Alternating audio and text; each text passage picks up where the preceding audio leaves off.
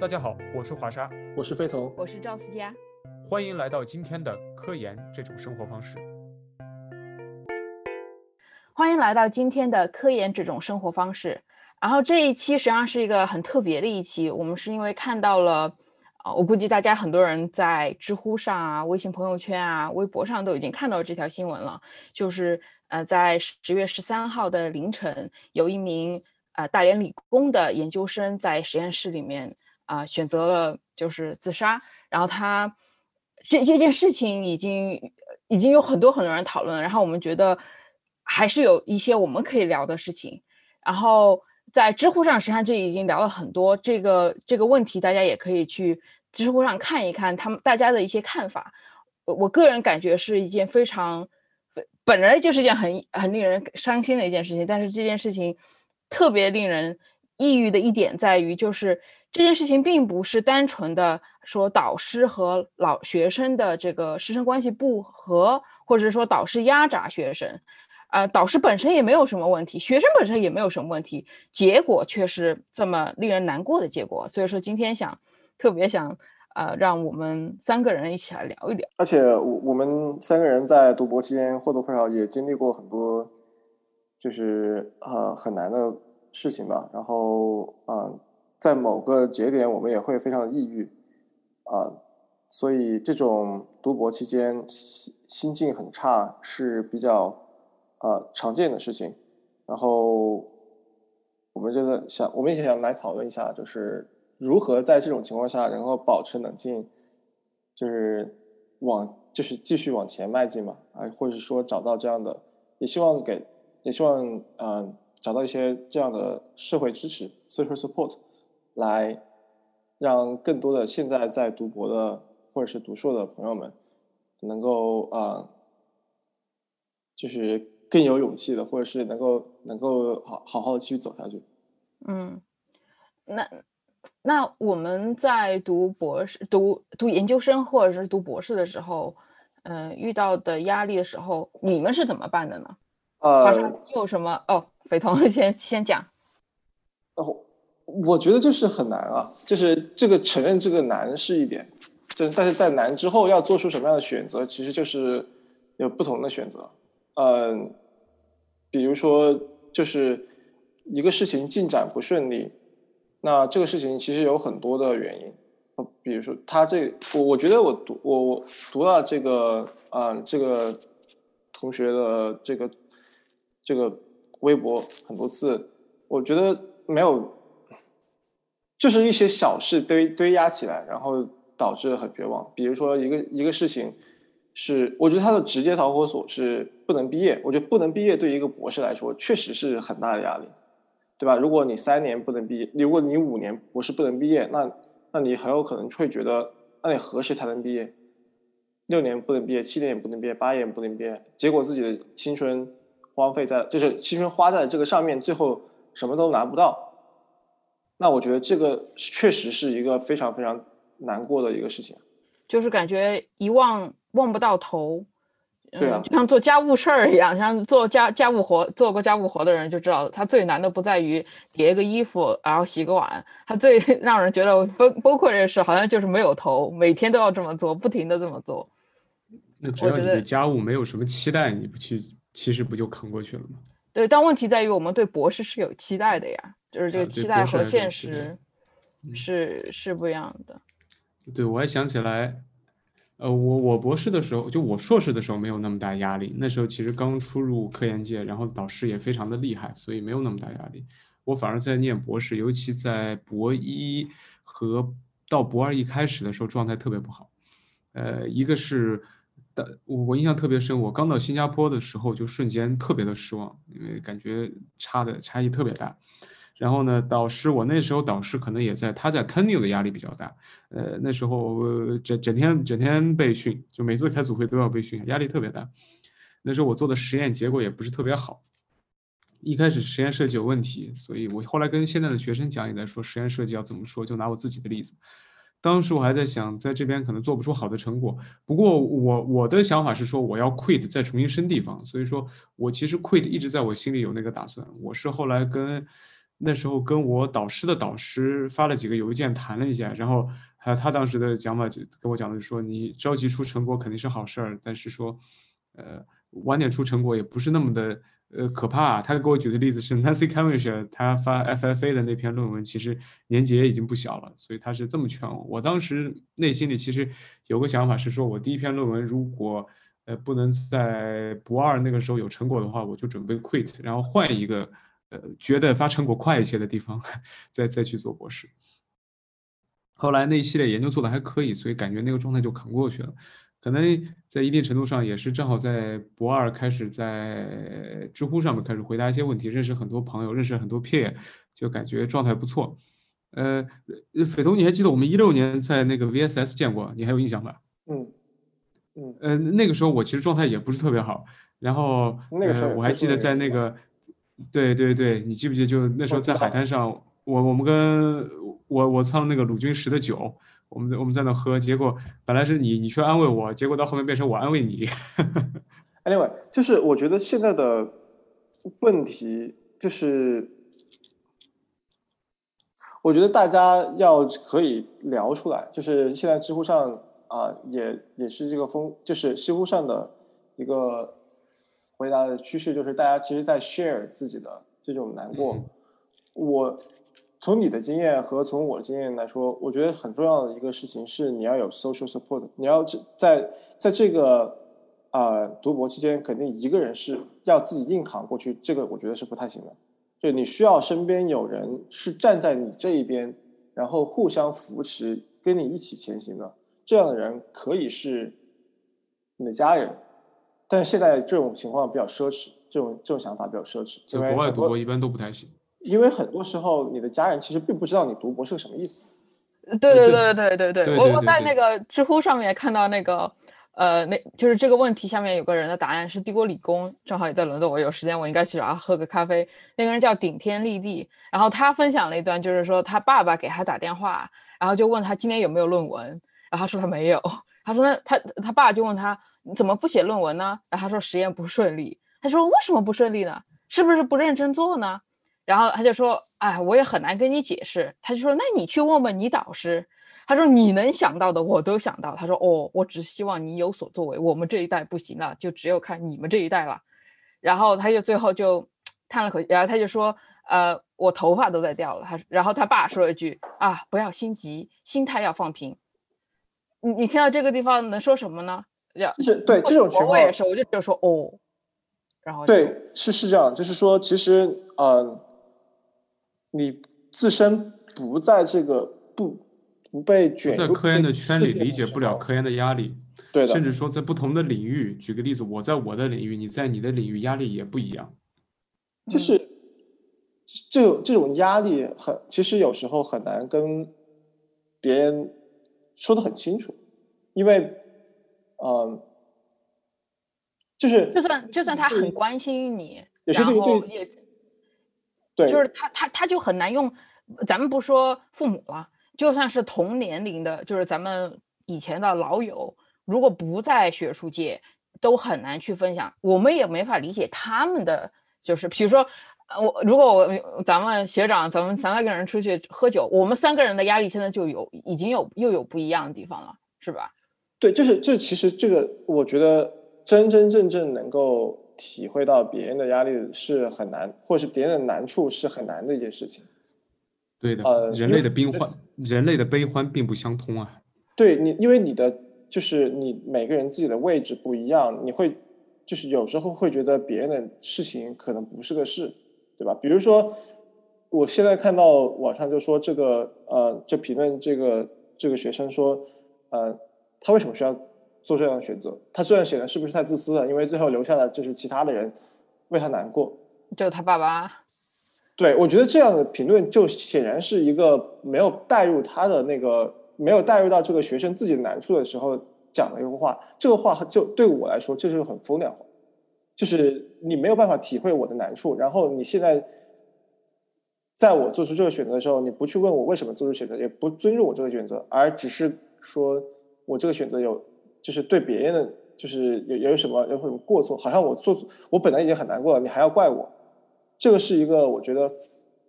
我我说到这个，我就想到一个点，我我插一下啊，就是可能在我们的社社会中，可能或者在我们的文化中，我们觉得要为他人负责，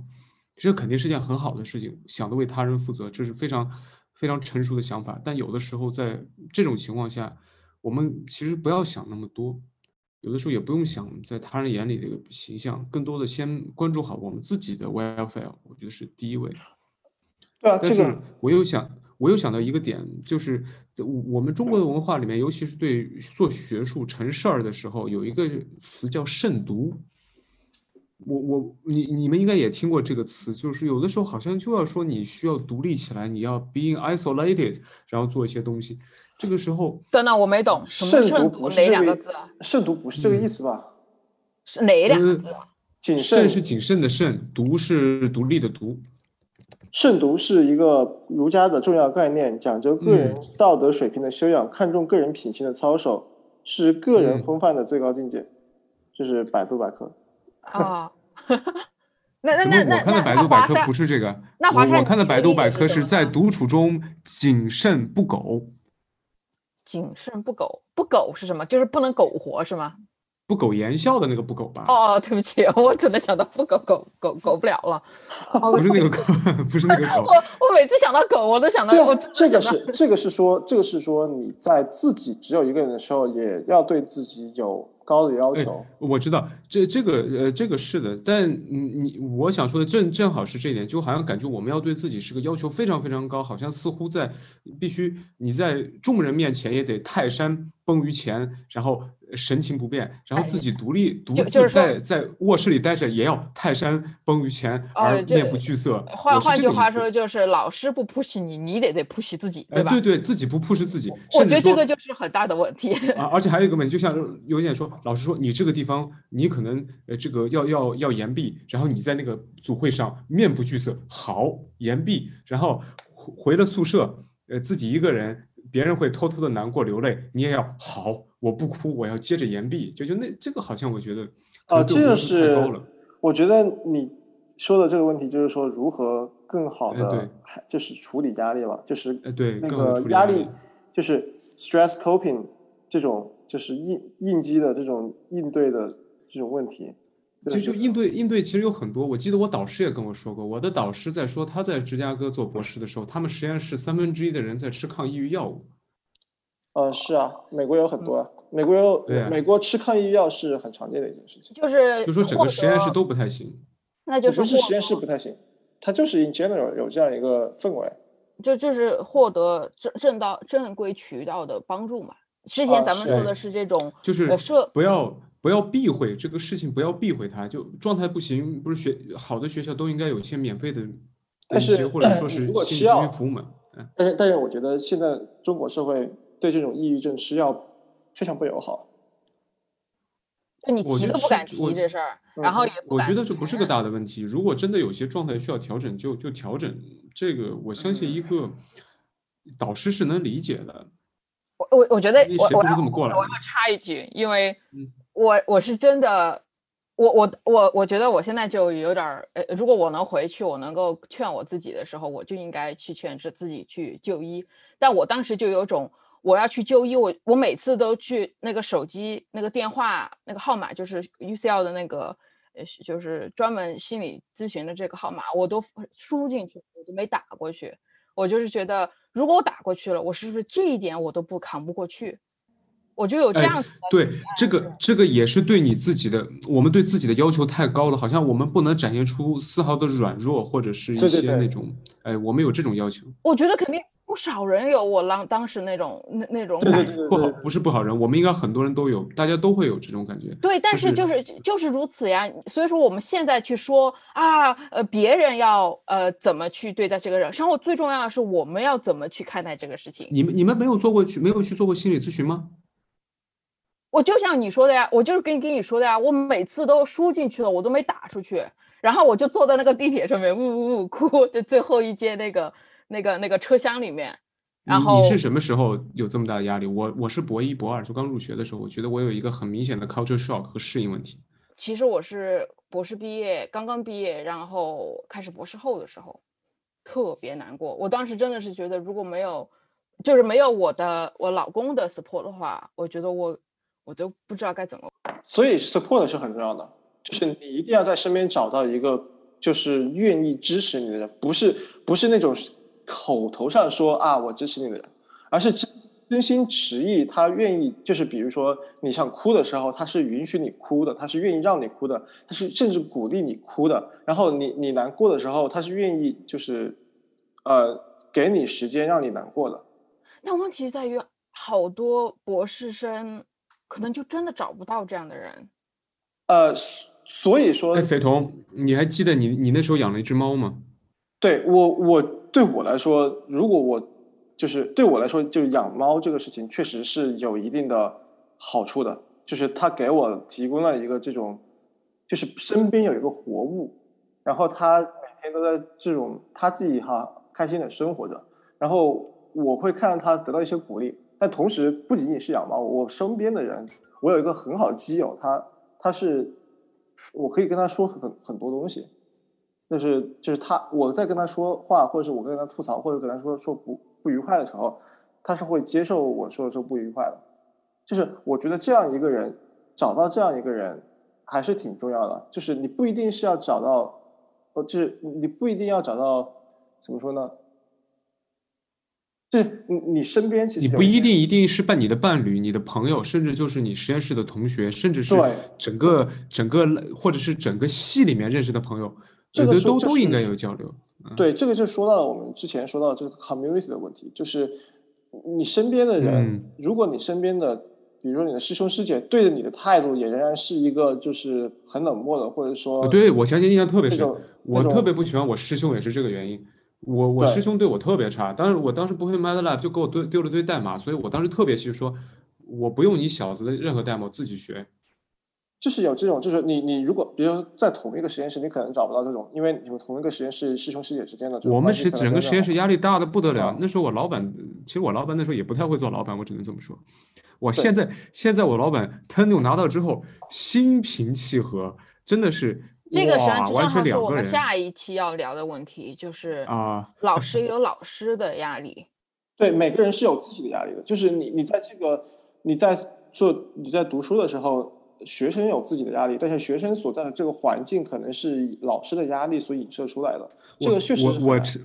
我预告一下，就是我自己的感觉完全变了。我在博士的时候会是发不出论文很难过，现在我觉得发论文根本不是一个挑战性的东西，有挑战性的那叫拿 grant 拿基金才是才是真的压力来源。是的，就是我觉得这个这里我们可以大概，我现在想大概提取一下，就是压力的来源，就是一个你很想做成的事情，或者是你认为你需要做成的事情，但是你没有做成。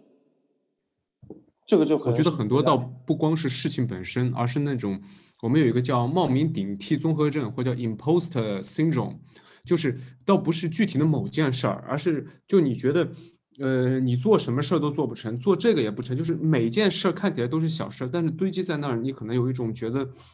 觉得自己是冒名顶替，我是不是其其实能力不够？比方说，有的拿奖学金的同学会觉得我是不是根本没有资格拿奖学金？我可能没有资格在这个实验室待，我都没有脸待在这边。他就会，你你你们懂这种压力的聚集之后，呃，有一种，尤其是尤其可能是这种，呃，自尊程度可能比较高的。我我我在这方面不是很专业啊，我我可能自身的感受可能说的是错的，但就是可能这种自尊程度比较高，可能甚至或者说这种。呃，道德对道德道德要求比较高的这种同学会可能会感受特别的明显。对，是这样的，就是你如果在一个在这个这个过程中，你对自己要求很高，然后